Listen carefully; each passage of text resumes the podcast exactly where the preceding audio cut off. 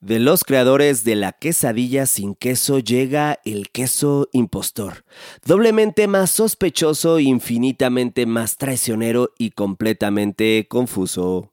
No te pierdas este drama de la vida real en La SabroZona, el podcast que llega de la cocina a tu bocina. La SabroZona, el podcast de Mariano Sandoval.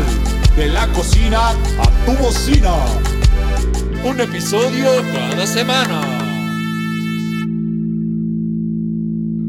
En octubre pasado, en una amiga date cuenta masivo, millones de mexicanos sufrimos el desengaño del queso impostor, cuando la Secretaría de Economía nos arrebató de los anaqueles y, aceptémoslo, de nuestros corazones varios quesos y yogures que resultaron ser no muy confiables.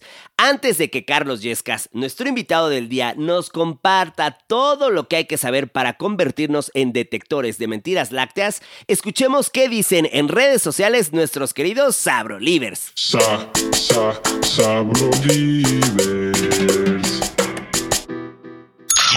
Hola, compi, soy Oli Terrazas. Qué gusto saludarte nuevamente y te deseo muchísimo éxito en este nuevo proyecto. Respecto al tema, yo considero que los quesos artesanales me hacen experimentar nuevos sabores, porque en cada producto lleva el sello de las manos de quienes lo realizan con mucha dedicación y pasión. Y es una oportunidad también y muy importante para ayudar a la economía local. Saludos, que estés bien, cuídate mucho. Hola Mariano, soy Mixi, saludos y mucho éxito en este nuevo proyecto. Respecto al tema de hoy, yo soy muy fan de los quesos artesanales, resalta su gran variedad de sabor, así como también se reconoce el esfuerzo que ponen los productores para que lleguen esos quesos a nuestro hogar y podamos disfrutarlos en familia, así como también apoyo el comercio local. Hola Mariano, soy Joss. Mi opinión en el tema de hoy es que yo prefiero los quesos artesanales, esos que venden en el mercado o en la carretera, porque siento que son mejores o tienen mejor sabor y porque son hechos con productos naturales. Te quiero mucho, te mando un abrazo y espero verte pronto. Hola bandita, soy Raúl. Pues yo creo que los quesos de la tiendita también están buenos, ¿no? Porque pues están ricos y nos sacan del apuro muchas veces. Y pues también los de las carreteras están ricos porque pues las señoras luego los hacen con mucho cariño y pues uno apoya, ¿no?, a la economía. Un saludote a todos los de La SabroZona y en cabina. Hola Mariano, qué gusto saludarte. Un saludo a todos los de La SabroZona. Qué gusto escucharlos en este podcast y les deseo lo mejor. Soy Alondra y con respecto al tema del día de hoy, yo digo que el queso artesanal y el industrial son muy buenos, pero sin embargo el artesanal tiene mucha mejor textura, sabor y se deleita de una forma mejor. Y pues esas son las diferencias entre ellos, pero creo que en la artesanal podemos ayudar a las personas. Tragos coquetos, tragos coquetos. Y entrando a La SabroZona, en nuestro segundo episodio dedicado a el queso impostor, Carlos Yescas, experto en quesos auténticos, nos ayudará a evitar la traición de nuestros productos lácteos. Bienvenido, Carlos, ¿cómo estás? Hola, Maya, muy bien, gracias por invitarme. Estamos felices, Carlos, pero la felicidad se va. Se va porque te pido que nos cuentes, por favor, acerca de la cronología de esa redada de quesos en el supermercado acontecido hace un par de meses. ¿Qué pasó, mi querido Carlos? Uy, bueno, la historia empieza desde hace muchísimo, de hecho, la verdad que es una historia medio turbulenta y de pronto, qué sorpresa que un día te despiertes en la mañana y todos esos quesos odiados están en la lista negra. Entonces, la verdad es que empezamos desde con este tema hace muchos años y se empezó cuando se promovió una ley en México que lo que decía era una cosa muy simple. Si tú estás haciendo queso que no tiene solamente leche, cuajo y sal, o sea que aparte le estás poniendo harina de papa, grasa vegetal y cualquier otra cochinada, eso no se puede llamar queso. Es una cosa muy fácil, o sea, no nos estamos inventando el mundo. Y entonces esa ley pasó hace mucho y la peleamos mucho para que pasara, para proteger al pequeño productor en México. Pero obviamente, ¿sabes? Siempre está el gran productor en México que dice, ah, bueno, pues yo me las hago como quiero y no cumplo con la ley, ¿no? Y ya en específico, es que el chisme está muy bueno. Carlos, ¿cuáles fueron los principales incumplimientos? Creo que lo más importante de entender de esto es que el incumplimiento básico es en el etiquetado. Aunque el problema está en la hechura del queso, donde aparece la mentira es justamente en el etiquetado, porque tú haces el queso como tú quieras, pero por el otro lado le pones cualquier otra información y entonces engañas al consumidor a que lo que está comiendo el consumidor, que cree que tú le estás informando, ¿sabes? Lo que está viendo por escrito es realmente falso. Y entonces es ahí el punto importante de entender, porque en México muchas de las cosas de corrupción, no solamente en el queso, sino en muchas cosas, no es que México no tenga una buena ley, sino que la aplicación de ley es rara, es falta, ¿sabes? Claro. Y sobre todo que es muy fácil mentir. Y entonces realmente es cuando sale el gobierno y dice, ojo, que tu etiqueta dice una cosa que no es verdad. Claro, dentro de estas causales, dentro de estos incumplimientos estaba, por ejemplo, utilizar la leyenda 100% leche sin serlo, adicionar, como tú comentabas, grasa vegetal para sustituir la leche que deberían contener o proporcionar también menor gramaje que el declarado en la etiqueta. Son algunos de los señalamientos por parte de la autoridad. Y después de que esto se detectó, se hizo saber cuál fue la sentencia. Pues la primera es decirte que en público que estás haciendo las cosas mal, ¿no? El quemón. Creo que es la parte más importante. Mira, después de eso está muy difícil lo demás, pero nada más así de entrada es incumples con la ley. Sí, orejas de burro. Orejas de burro y te vas a la esquina. Correcto. Y de ahí se le pide al autoservicio, al supermercado, a la tiendita, a todo el mundo, quita ese producto del anaquel porque miente. Entonces ahí viene el golpe duro económico, porque entonces no solamente la tiendita dice, oye, yo estoy vendiendo una cosa y ahora tengo que quitar todo esto. Entonces el shock de tener un espacio en el súper, en la tiendita, que no esté el queso, es súper fuerte, ¿no? Y luego decir, ¿qué hago con todo este queso? O sea, lo tengo que ir a meter a una bodega y ¿qué hago con él? ¿No? Entonces ese es como el segundo punto importante de esto. Y bueno, tercero es comprobarle al gobierno que ellos estaban haciendo las cosas bien o que estaban haciendo las cosas mal. Y entonces eso cuesta, porque no es solamente de yo te mando un abogado y nos arreglamos, sino tú estás mintiendo en esto, por ejemplo, en el del peso, ¿no? Y te peso y pues no está el peso del queso. ¿Y cómo quieres que le hagamos aquí? ¿Sabes? ¿En dónde quedó la bolita? ¿En dónde quedó la bolita? ¿Dónde está la mentira? Sí, lo que tú comentas, por ejemplo, ahí es que se tuvo seguramente que en algunos casos reetiquetar, en otros el producto simplemente pues representó una pérdida porque no se pudo vender y fue un golpazo, fue parte de la conversación de ese día y de varios, hubo memes, se convirtió en trending topic. ¿Tú cómo recuerdas este día? ¿Cómo resultó a la distancia? Pues mira, yo la verdad... Porque estás en los States, no sé si hemos comentado eso, pero bueno, Carlos vive desde hace varios años, es un exitosísimo mexicano en los Estados Unidos. Gracias. Yo me desperté en la mañana y de pronto vi la noticia, ¿sabes? En mi feed de redes sociales, sobre todo el trending topic, que era... nos rompieron el corazón, creo. Le escribí a mi hermana, que es mi socia de negocio, le escribí a nuestra directora de comercialización en México y les dije, ¿qué pasa? Entonces ya me contaron todo el show de la historia. Bueno, estábamos intrigadísimos, pero lo más divertido fue que, ¿sabes? Todo el mundo le encanta poner yo sí uso queso de verdad y los chefs se cortan las vestiduras y todo esto. Y yo lo primero que hice fue en un grupo de WhatsApp que tenemos con los queseros mexicanos, les escribí, les dije, queseros, esto era lo que habíamos esperado por 10 años. Este es el momento importante para nosotros. ¿Por qué? Porque este es el momento en el que el consumidor va a decir, oh, ¿qué está pasando? O sea, ya no me la puedo creer, ¿sabes? Y entonces es decir, oye, yo sí hago queso de verdad, yo que soy el quesero de Querétaro, de Guanajuato, yo hago queso de verdad, cómprame a mí, ¿sabes? Eso es súper importante. Entonces claro, los queseros se pusieron pues las pilas y todo el mundo empezó a sacar su propia información de cómprame el queso a mí, o yo hago el queso de esta manera. Se movió bastante, la verdad es que fue muy importante para el pequeño productor mexicano, que creo que es importantísimo.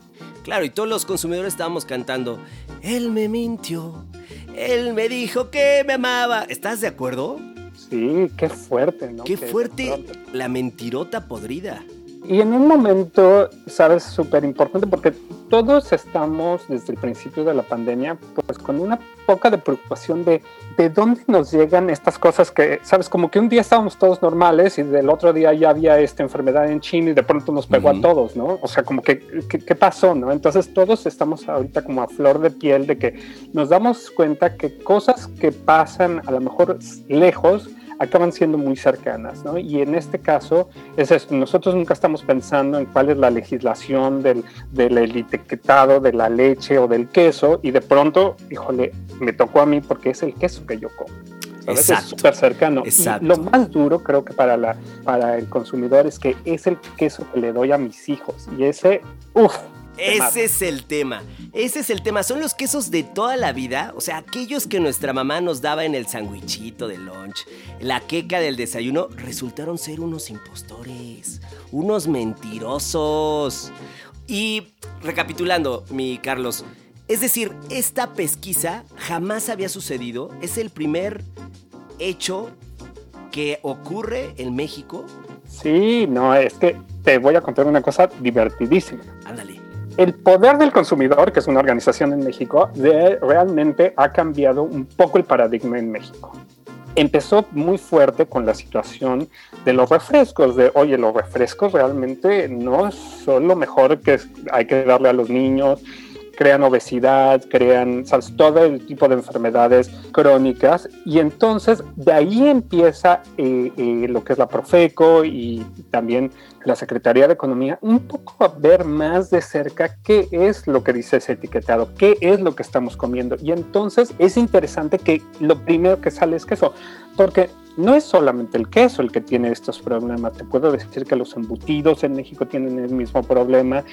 Todos sabemos que hay adulteración de alcohol, ¿sabes? Siempre todos nos estamos cuidando que cuando vamos al antro tenga la etiqueta, ¿sabes? Que el mezcal tenga etiqueta para que sea el de verdad y no nos estén dando.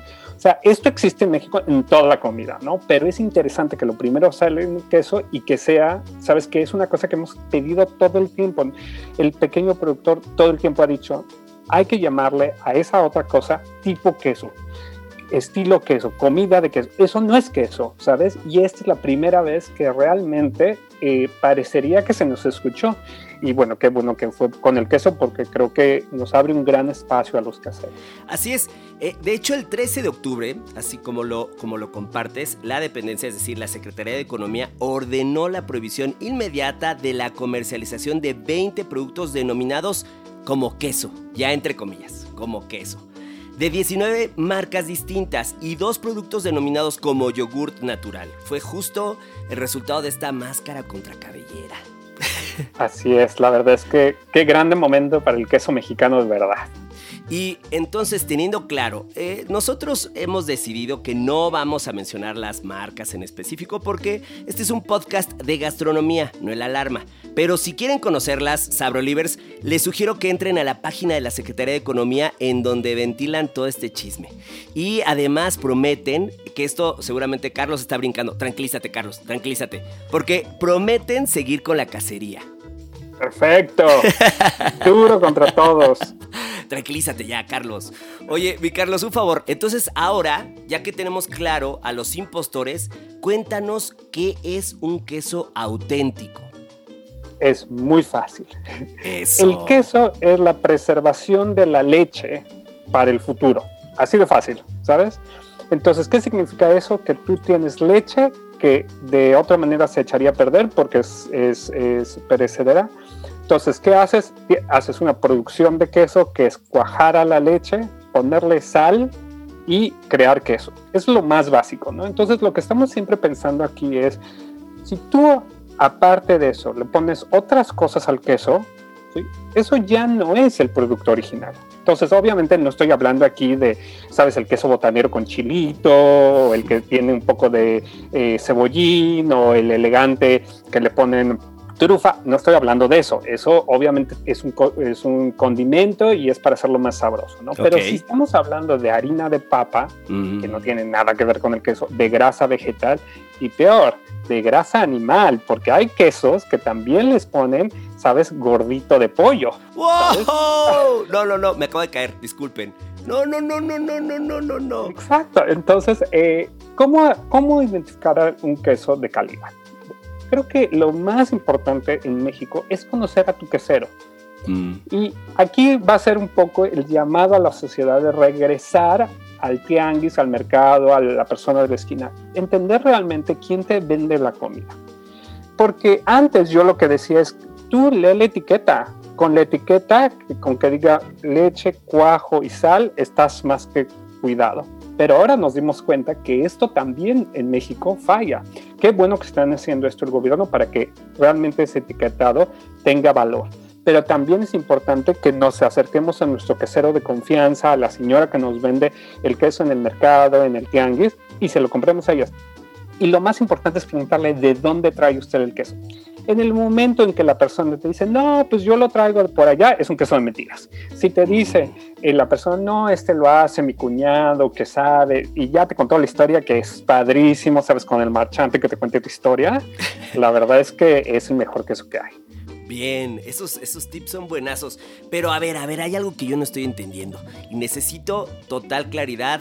No te preocupes por mi corazón. Puedo sobrevivir a esta tragedia amorosa como a muchas otras. Por favor, Carlos Yescas, de las marcas que encontramos en el súper o en la tiendita, ¿no hay ninguna que nos pueda recomendar? Pues mira, la verdad es que todo depende de qué súper vayas. Esto, tristemente, en México, sabes, todo es también... como al sapo le toca la pedrada.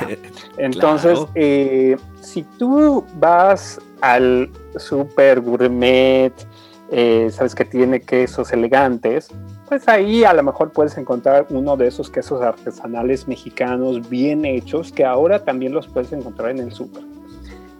Pero para eso tienes que conocer al productor. Pero de ahí en fuera... yo no metería las manos al fuego por nadie, en ninguna parte de México, porque ese es el otro tema.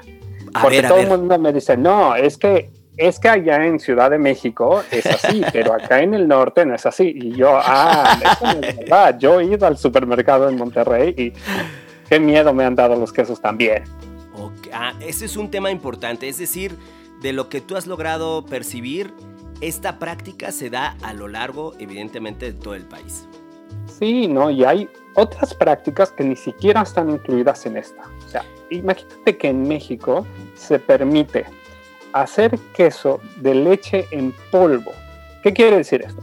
Que la leche estuvo desmineralizada y secada en Estados Unidos. Uh-huh. La leche de más baja calidad que hay en Estados Unidos, se hace eso. Esa leche la mandan a México en polvo. Y en México hay gente que es productora que le pone agua a esa leche en polvo, luego le pone un poquito de grasa vegetal y te hace un queso y te lo vende en el súper. Ajijo. Y puede decir en etiqueta queso de leche. Claro. Porque en la legislación en México no te pide que especifiques que es de leche en polvo, de baja calidad. Caray. Ni tampoco de alta calidad. Exacto. Ya. Pero es que era para meterle todavía más fuego al asador, mijo. Ok, ahora, pasando ya a un tema que te quiero ver sonreír porque te veo bastante molesto, lo sé, Carlos, lo sé. ¿Cuántos quesos mexicanos existen? Creo que existen aproximadamente como 60 quesos genuinos. Y aquí quiero hacer esta idea de genuino, no de que sea de leche 100%, sino son quesos que han existido en México alrededor de 100, 200 años, ¿sí? Estos no incluyen a los quesos nuevos. ¿Qué son los quesos nuevos? En México hay queseros de nueva generación que empezaron hace una década, hace 2 décadas, a hacer quesos nuevos. Entonces, por ejemplo, antes no había queso azul en México. y ahora hay alguien que hace un queso azul en México. ¡Ay, entonces eso no es un queso genuino, no porque no sea de verdad, sino porque no es parte de la gastronomía mexicana, sabes, desde el principio, digamos. Entonces estamos hablando a lo mejor como unos 100 quesos. Ahora, muchos de estos quesos han empezado a desaparecer y eso es pues muy triste, porque cuando un queso desaparece, muchas otras cosas desaparecen. Familias que dependen de esto económicamente. Sí, no, tú que eres gastrónomo sabrás, o sea, hay quesos, o sea, hay más bien platillos mexicanos que necesitan de un ingrediente especial. Claro, siempre puedes poner otro ingrediente como sustituto, pero nunca te sabrá igual que si le pones el ingrediente en especial. Entonces, específicamente en el queso. Sabemos que hay un postre en México que está hecho con queso. ¿Tú sabes cuál es? La capirotada. Sí, claro, wow. Bueno, la capirotada tú la debes de hacer con queso Cotija de la región de origen, de ese queso que viene de la montaña. Pero ahora la gente hace capirotada con queso Cotija de mentiras. Entonces no sabe igual. Claro, sabe por supuesto. Pura sal ese queso. ¿Y cuántos de estos quesos que decíamos aproximadamente, de acuerdo con tu cálculo, 100 quesos mexicanos auténticos, genuinos, cuántos de ellos están en peligro de extinción? Yo te podría decir que casi unos 30. Un número bastante considerable. ¿Qué podemos hacer, Carlos, para lograr que esto no suceda? Pues lo más importante es consumirlos. Sabes, esto es un poco en la ideología esta del slow food, del movimiento slow food de Italia, en el que solamente se puede preservar la gastronomía, el ingrediente y el ecosistema si se encuentra una forma de preservarlo. Y la forma de preservarlo en esta instancia es comiéndolo. Entonces, si por ejemplo la gente que nos está escuchando es de Nayarit, deja de comprar queso Oaxaca de Oaxaca, compra queso oreado de Nayarit, ¿sabes? Porque si no compras el queso de Nayarit, nadie lo va a comer. Y si tú no lo comes en Nayarit, ¿quién más lo va a comer? Y igual le digo a los zacatecanos y a los duranguenses, si tú no estás comiendo el queso de tu pueblo y estás yéndote por la marca nacional de queso nacional, olvídalo. Tú nos estás ayudando a que se pierdan estos quesos. Y habrá una especie, como tú comentas, tienes un chat, ¿habrá ligas de información en las que podamos conocer cuáles de estos quesos están pasándola mal? No, la verdad es que no existe todavía ningún lugar donde podamos encontrar como un lugar de eso, pero lo más interesante es que en el Instagram y en el Facebook todo mundo encuentra a su quesero de la localidad.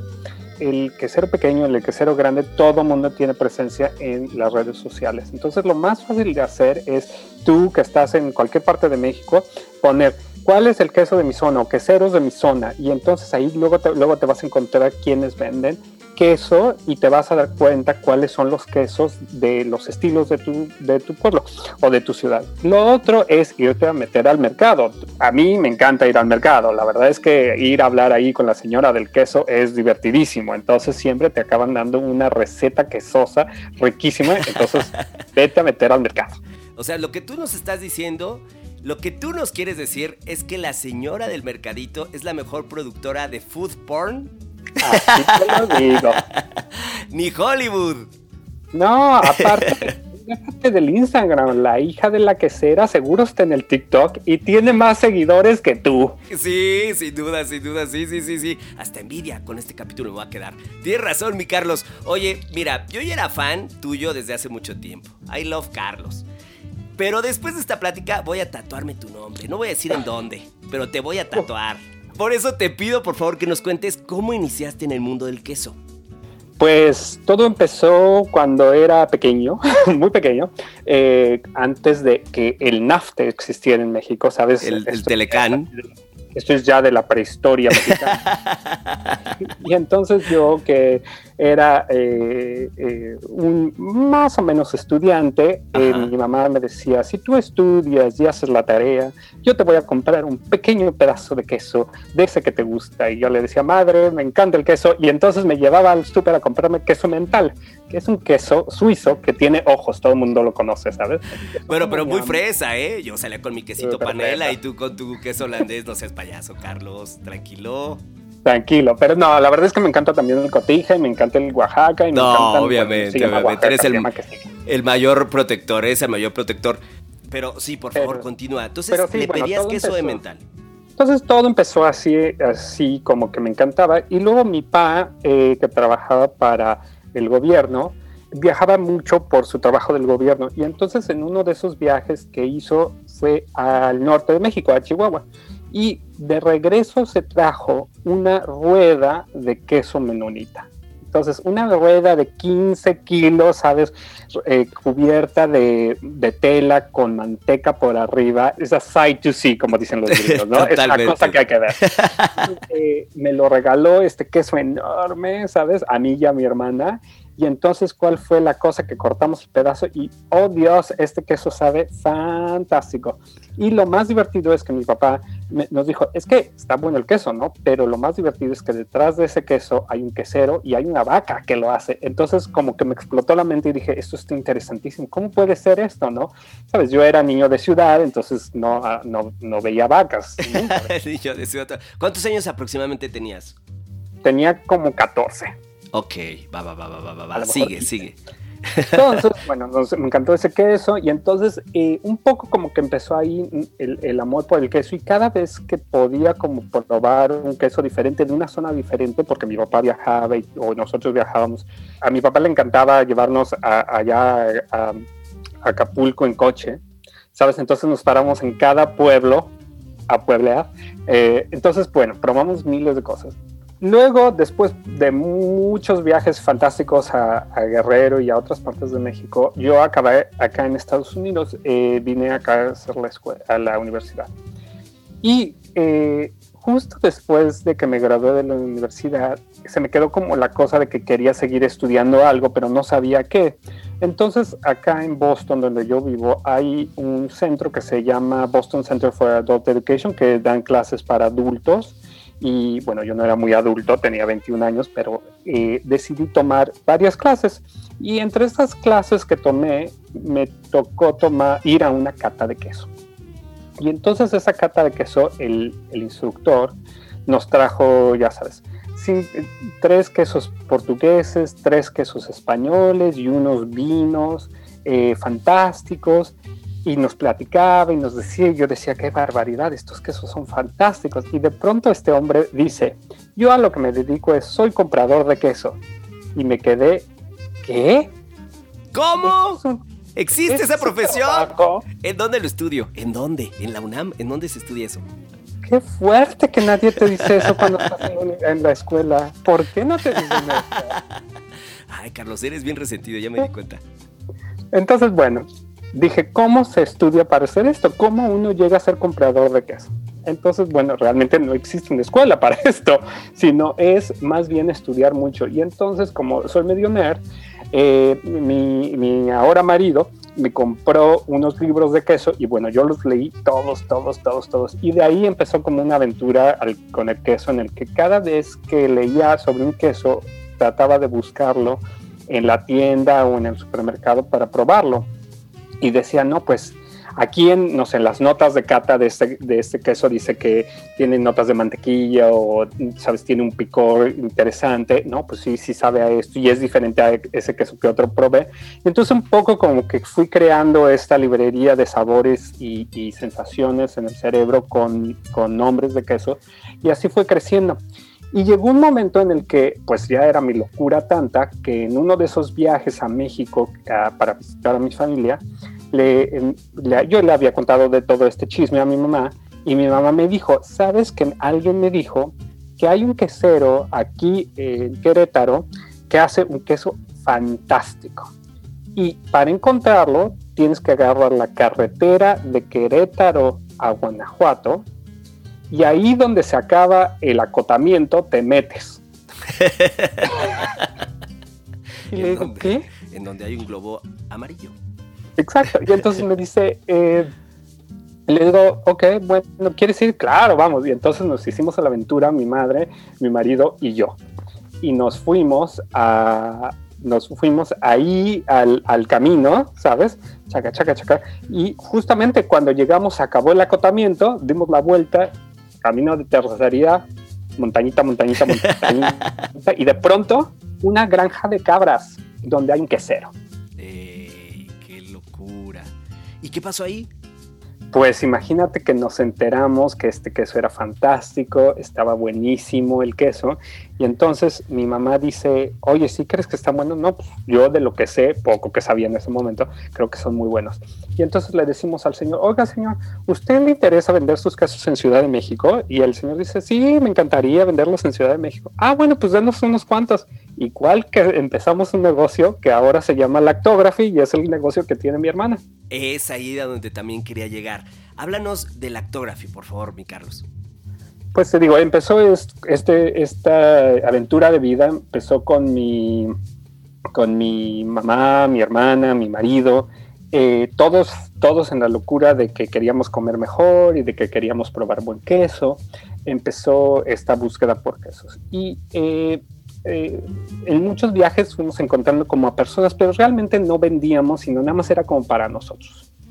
Y en uno de esos viajes que yo hice a Chiapas, donde había un concurso de quesos, le dije a mi hermana, oye, hermana, ¿quieres venir a esto? Está padrísimo, vente conmigo a Chiapas y podemos ir al Cañón del Sumidero y miles de cosas divertidas. Entonces me dijo, sí, vámonos. Y entonces llegamos a Chiapas, nos las pasamos bomba. Y lo más divertido fue que estábamos ahí platicando con los queseros y yo haciendo mi trabajo, sabes, de cata de queso, porque ya era juez de queso y entonces los probaba y hacía otras cosas. Y uno de los queseros le dice a mi hermana, ay, señorita, la verdad es que a mí me encanta que venga su hermano, es tan inteligente, bla, bla, bla, bla, bla. Pero le voy a contar una historia. Su hermano puede decir que mi queso está buenísimo, pero la verdad es que yo no vendo más. Yo sigo vendiendo lo mismo. Entonces mi hermana le dice, ¿qué? ¿Cómo, señor? Si usted tiene un queso fantástico. Pues sí, pero es que nadie nos ayuda a la comercialización. Y entonces mi hermana, que es mucho, mucho más inteligente que yo, dice, yo voy a vender este queso de verdad. Y entonces así empezó.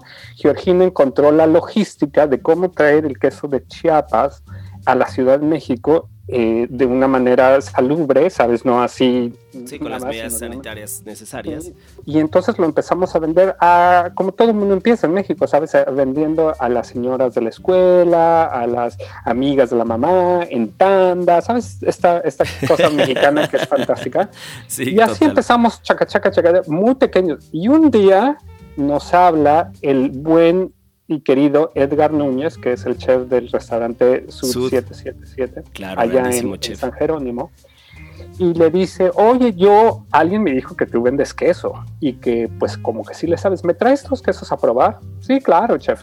Entonces fue mi hermana, le dio a probar los quesos, y Edgar le dijo, fuerte, tus quesos son buenísimos. Y entonces así empezamos a venderle a Edgar, y de ahí, bueno, le empezamos a vender a todos los chefs de la tele. Y de ahí vino esta red, entonces siguió creciendo Lactography, pero no solo dentro de esos éxitos y esa luz que tiene tu enorme carrera, Carlos, está este proyecto, sino también tienes un libro, El Arús de los Quesos Mexicanos, eres un enorme autor también, y en él mencionas 14 variedades. ¿Por qué elegiste esos quesos en específico? Y además, si dentro de esos 14 quesos tienes algún favorito. Sí, mira, la verdad es que yo lo primero que le dije a Arús, que es quien me publicó el libro, le dije, quiero que hagamos todos los quesos de México, ¿sabes? Esos 60 que primero hablamos y luego los otros 40, quiero un libro de 100 quesos. Y entonces lo empezamos a hablar y todo. Y llegamos a la conclusión que un trabajo enciclopédico como ese no iba a tener el impacto que tendría un libro más chico que incluyera recetas. ¿Por qué? Porque en México tristemente la gente no lee. Entonces, tener una cosa, un tomo enciclopédico sobre los quesos mexicanos, aunque era divertidísimo, un poco que hacía que no se vendiera el libro y que la gente realmente no reconociera estos quesos como importantes. Mejor pocos, entonces, pero sí difundidos. Exacto. Y entonces escogimos estos 14 quesos porque son los 14 quesos más distintivos de todo México. ¿Sabes? Tenemos quesos desde el norte hasta el sur y un poco cubriendo todos los estilos de queso que existen de los quesos genuinos mexicanos, y aparte, bueno, tenemos recetas de cómo comerlo, y entonces logramos lo que queríamos, que fue que tuviera buena venta el libro, y eso no es por haber ganado dinero, sino porque yo espero que realmente cada uno de esos libros que se vendieron, alguien realmente lo haya abierto, lo haya leído y haya dicho, oye, sí vale la pena conocer estos quesos mexicanos. Claro, y sin duda sí fue, Carlos, sin duda sí fue. ¿Y cuál fue tu favorito de esos 14 elegidos? Yo la verdad que tengo todo el amor y dedicación por el mejor queso de México, que es el queso Cotija. ¡Que viva Michoacán! ¡Que viva! Ay, caray, estoy muy emocionado porque también, sin duda, es muy, muy querido mío, ¿eh? El Cotijita, vegano es tu reino. Sí, la verdad es que es un gran queso, tiene una historia fantástica. Desafortunadamente el queso Cotija que la mayoría de la gente come es Cotija de mentira, ¿sabes? ¿Qué? Pero el Cotija de verdad, Dios, qué queso. Qué queso, estoy totalmente de acuerdo contigo. Una duda existencial que ahorita lo comentaste. Esta distinción entre queso Oaxaca y quesillo. Yo me he ido a la fuente para mí más importante y reconocida de gastronomía en México, que es también el Arús gastronómico del maestro de maestros, si me pongo de pie no lo alcanzan a notar porque mide 1.20, pero de Ricardo Muñoz Zurita, y ahí se le menciona, yo tengo que decirlo, ahí se le menciona como queso Oaxaca. En la definición está como queso Oaxaca, pero el día que a mí se me ha ocurrido decir en la chamba que tengo en la fondita de las mañanas, llamarle queso Oaxaca, me tupieron, me llovió. Pero por favor tú cuéntanos por qué es tan importante, porque eso sí ya lo entendí, es muy importante referirnos al queso Oaxaca como quesillo. ¿Por qué, mi querido Carlos? Mira, para empezar, es súper importante que entendamos que el queso, todos los quesos tienen un estilo y una familia. Entonces realmente lo que tenemos que definir son esos estilos y esas familias. Eso viene no de México, sino esto es así se crearon las familias en Europa, y todos los quesos están dentro de una categoría. El queso, este que estamos hablando, es de la familia que se llaman pastas hiladas, que son principalmente conocidas en Italia con pasta filata, y la más fresa de todas es el mozzarella, ¿sí? Pero esta gran familia, que no solamente es el mozzarella, sino también está el provolone, la provoleta, la burrata, todas esas fantásticos quesos italianos. Dios, qué sensual. Esto se está poniendo muy porno. Dios. Exacto. Son quesos de pasta hilada. Entonces, estas pastas hiladas, ¿sabes? Esa es la gran familia. Entonces, el queso que se hace en Oaxaca es una pasta hilada. ¿Por qué? Porque la cuajada se le pone agua caliente y entonces se empieza a derretir un poco y se hace hebra, hace el hilo, ¿sabes? Se puede hilar. Entonces, por eso el queso se llama queso de hebra, pero esa es su familia, ese no es su nombre, esto es un queso de hebra. Ahora, tiene el nombre quesillo, ¿sabes? Porque ahí en Oaxaca así se le llamaba desde el principio. No era un queso fresco, que era un queso, sino este era un quesillo, ¿sabes? Así se le llama a este queso. El queso, este queso parece ser que se inventó, no creo que haya sido así, pero en Etla, en Reyes Etla, Oaxaca, por una niña que se llama Leobarda Domínguez. Wow. Eso dice la historia. Pero la verdad es que muy probablemente este queso llegó con un convento y, ¿sabes? Habría por ahí una monja o un monje que había vivido en Italia y trajo este queso, ¿no? Y lo hicieron a la mexicana, ¿no? Como ahora se puede entender. Exacto. Y yo, de hecho, he hablado con Ricardo Muñoz Zurita sobre este término, sobre lo del queso Oaxaca. Creo que lo importante aquí de decir es lo siguiente. Gran parte de lo que nosotros entendemos como gastronomía mexicana está estudiada desde la Ciudad de México. ¿Sabes? Desde hace unos 10, 15 años ha habido un trabajo consensuado de ir a hacer investigación gastronómica a los estados y de hacer, ¿sabes? Un trabajo de campo casi casi, ¿no? Y entonces es ahí donde nos damos cuenta que muchos de los términos que se utilizaban en algunas regiones no eran los que se habían utilizado siempre en las regiones de origen. Claro. Este es un ejemplo muy claro en este queso. El queso en Oaxaca, en Reyes Etla, Oaxaca, se llama quesillo. En la ciudad de Oaxaca se llama quesillo de hebra, y este queso llega a México, a Ciudad de México, y se le empieza a decir de manera despectiva queso de los oaxacos. Y eso era, tú sabes, en la Ciudad de México llegaron migrantes indígenas mexicanos de Oaxaca a construir el metro en la Ciudad de México. Ellos fueron los que eran la labor de fuerza del metro. Y la gente que venía con ellos, que les proveía de servicios, eran estos carritos de productos oaxaqueños que en la Ciudad de México se pueden ver en todos lados, ¿no? ¡Somos fans! ¡Somos fans! Entonces esto se le decían que era el queso de los oaxacos de una manera despectiva, y definitivamente se transforma eso en queso oaxaqueño. Y ahora, bueno, se le dice queso Oaxaca. Lo interesante es que este nombre de queso Oaxaca se toma y es el que se exporta. Y entonces acá en Estados Unidos al queso se le llama queso Oaxaca. Pero realmente este quesillo de hebra, que es el nombre correcto, también se hace en Veracruz y en Chiapas. Y el problema es que al no llamarlos de su manera correcta, hemos perdido, ¿sabes?, la cultura del quesillo de hebra de Veracruz y del quesillo de hebra de Chiapas, que eran diferentes, porque el de Oaxaca está hecho con leche semideseada agria, mientras el de Veracruz está hecho con leche entera fresca, y es diferente el sabor. Es diferente el sabor. Entonces, para recapitular, la forma correcta de referirnos a este queso es quesillo de hebra. Quesillo de hebra, aunque se haga de forma similar o igual en Veracruz y en otros estados, no importa, no entendería yo que hay que llamarle de una forma en específica para que justo estemos ayudando a esa región, y que si queremos apoyar a Veracruz o a otros estados, reciba un nombre en específico, pero que sepamos a quién estamos apoyando, o no es necesario distinguir. No, estás tú en lo correcto. Esto es exactamente lo que estaba tratando de decir. Gracias por clarificarlo. El queso que viene de Oaxaca, el que está hecho en Oaxaca, se llama quesillo de hebra. El que está hecho en Veracruz no es quesillo de hebra. Allá. ¿Sabes? Ese perfecto. Se puede llamar queso de hebra, queso enrollado, como se le llama en Chiapas.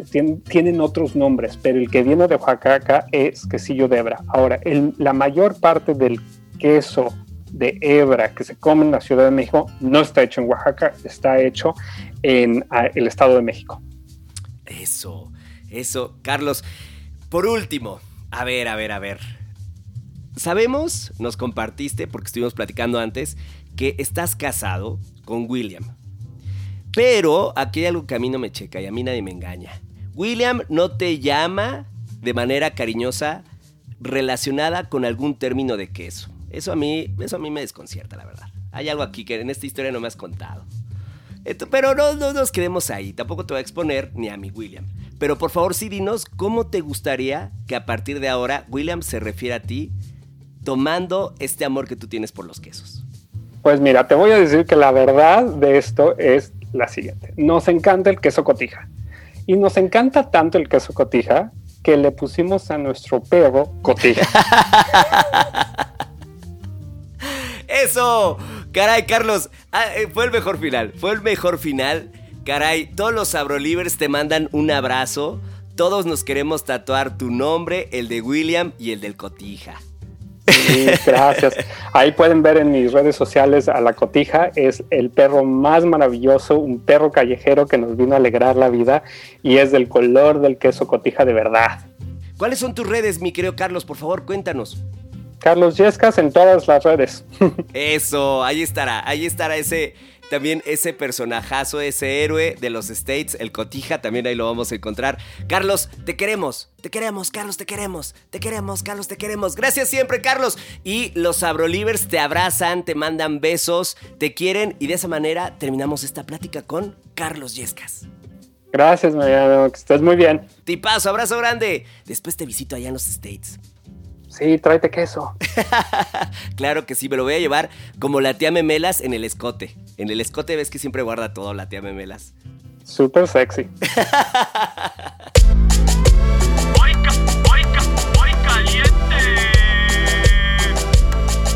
Presentamos Fondue de Quesos Mexicanos. ¡Viva México! ¡No! Ya nos espera cacerola saliente del infierno.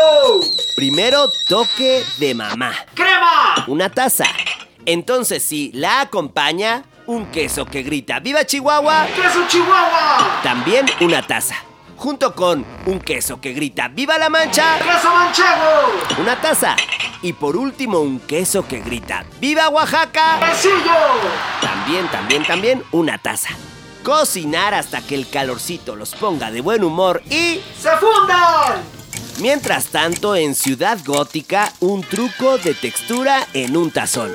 Media taza de vino blanco junto con 2 cucharadas de fécula de maíz. Unas buenas meneadas, como diría la abuela, hasta diluir. Agregar esta mezcla a la preparación anterior, sila bien quesosa, y cocinar hasta obtener la textura deseada. El resultado será una verdadera escena de food porn. Tanta sensualidad se acompañará con 2 barras de pan en cubos para pinchar, una manzana verde en cubos también y 8 higos en cuartos. Ahora sí, Sabrolivers, con permiso, que voy caliente y pa' su mesa. Ya te vas, la caminera. Y bueno, ya para despedirnos, la caminera de hoy va con 2 hielitos y en vaso rojo de la fiesta. Eso sí, marcado con nuestro nombre, porque en el siguiente episodio compartiremos estrategias a prueba de balas para bajar de peso en plena cuesta de enero. Ya tú sabes, con su invitadazo de lujo y toda la cosa.